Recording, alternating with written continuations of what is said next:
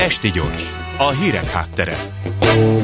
De hogy az újságírók vajon tényleg szabadon elmondhatják-e azt, ami a tudomásokra jutott, vagy amin dolgoznak, ez egyáltalán nem biztos. A vonalban itt van velünk Szopkó Zita, az átlátszó újságírója. Jó estét kívánok! Jó estét kívánok!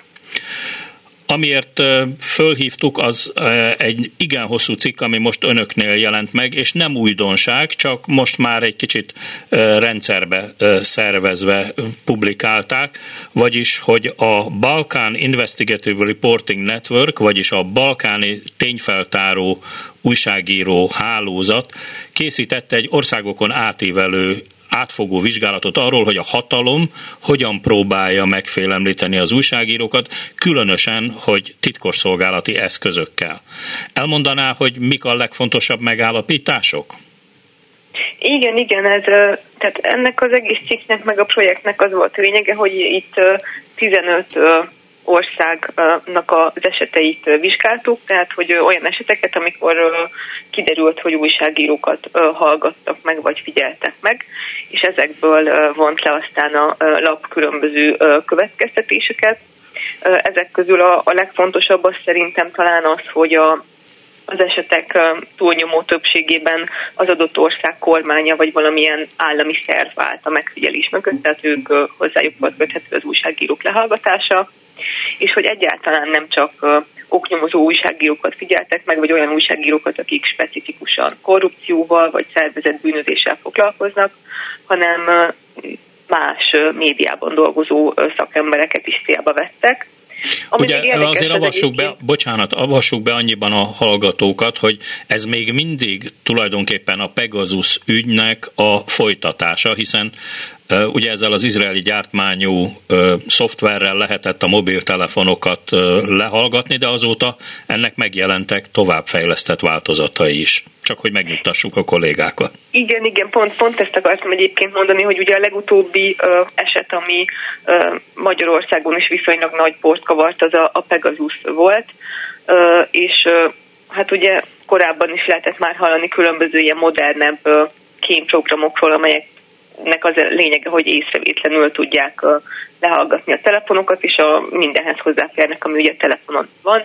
Hát ez nyilván újságíróként több szempontból is problémás, például különböző érzékeny információkat, vagy akár forrásokkal folytatott levelezéseket, beszélgetéseket, és ugye így kompromittálódhatnak. De hogy emellett egyébként azt is találta alap, hogy a hagyományos megfigyelési módszerek, mint például az embernek, a, valakinek a követése, vagy a lakás bepoloskázása, telefon lehallgatása, hogy azok is még a mai napig egyébként fennmaradnak, pedig azt gondolná az ember, hogy hogy ma már ezek a régi kommunista időkből ismert módszerek, ezek kihalófélben vannak, de hogy igazából a kutatás az pont erre világít rá, hogy az új, modernebb eszközök azokat gyakran kiegészítésként használják, és ezekkel a hagyományosabb megfigyelési módszerekkel szintén célba veszik az újságírókat. Tehát azt szögezzük le, hogy önök nyilván nem paranoiásak, és ez mindez, amiről beszélünk, ez nem egy Netflix sorozat forgatókönyve, hanem nagyon is a valóság, tehát hogy a kormányon levő különböző politikai erők, a titkos szolgálatokat is felhasználják az újságírók ellen. Ugye Magyarország esetében három bizonyított példa volt a Pegasus ügyben, de ennél vélhetően sokkal több van az egész régióban. Hát igen, igen, ugye Magyarországról a Direkt 36 ö, ö, foglalkozott a Pegasus ügyel részletesen, és ö, ott ők azt tárták fel, hogy 300 olyan magyar telefonszám van, amelyek célpontjai lehettek a, ennek a kémprogramnak, de hát a régióban meg nyilván még sokkal-sokkal több eset, tehát nem Magyarország az egyetlen, és nyilván nem, a, nem is a Pegasus egyetlen, amivel megfigyelik az újságírókat. És egyébként még ami szerintem nagyon tanulságos ennek az egész megfigyelésnek és lehallgatásnak a kapcsán az az, hogy, hogy legtöbbször sajnos nem azt látjuk, hogy bármilyen érdemi következménnyel járnának azok, hogy kiderül, hogy igazából olyanokat is megfigyelnek ezekkel az eszközökkel, akik hát nem feltétlenül lennének ennek a célpontjai. Mert hogy például a Pegasus általában vagy bűnözők ellen szokták bevetni, vagy olyanok ellen, akik gyaníthatóan benne vannak ilyen kétes ügyekben, és hát nyilván az újságíró az nem egy ilyen, nem egy ilyen eset.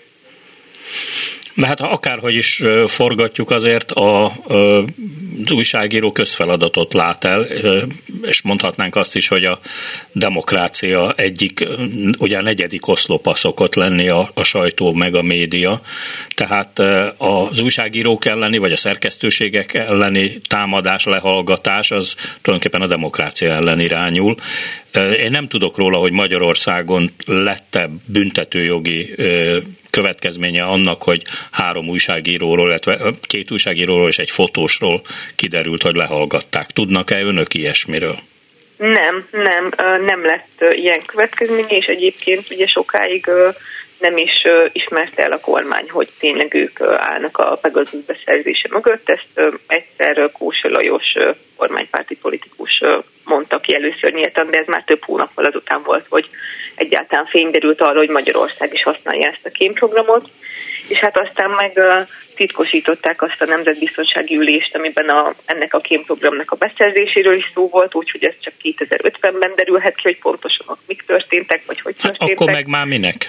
Hát igen, hát nyilván ennek ez, ez a lényege, és hát aztán volt egy hivatalos vizsgálat, amit uh, a NAI uh, végzett el, és egy ilyen hosszú-hosszú jelentésben taglalta azt, hogy igazából minden... Bocsánat, a, a NAIF az a rendben. Nemzeti Adatvételmi és Információs Hivatal rövidítése. Igen, igen. Szóval ők csinálták ezt a vizsgálatot, és hogy azt találták természetesen, hogy minden a legnagyobb rendben történt, törvényesek voltak a megfigyelések, meg a célpontok kiválasztása, és hogy igazából nemzetbiztonsági okokból volt erre. Szopkó Zitának, az átlátszó újságírójának nagyon szépen köszönöm, hogy beszélt mindenről, és attól tartok, hogy nem utoljára beszéltünk. Viszont hallásra.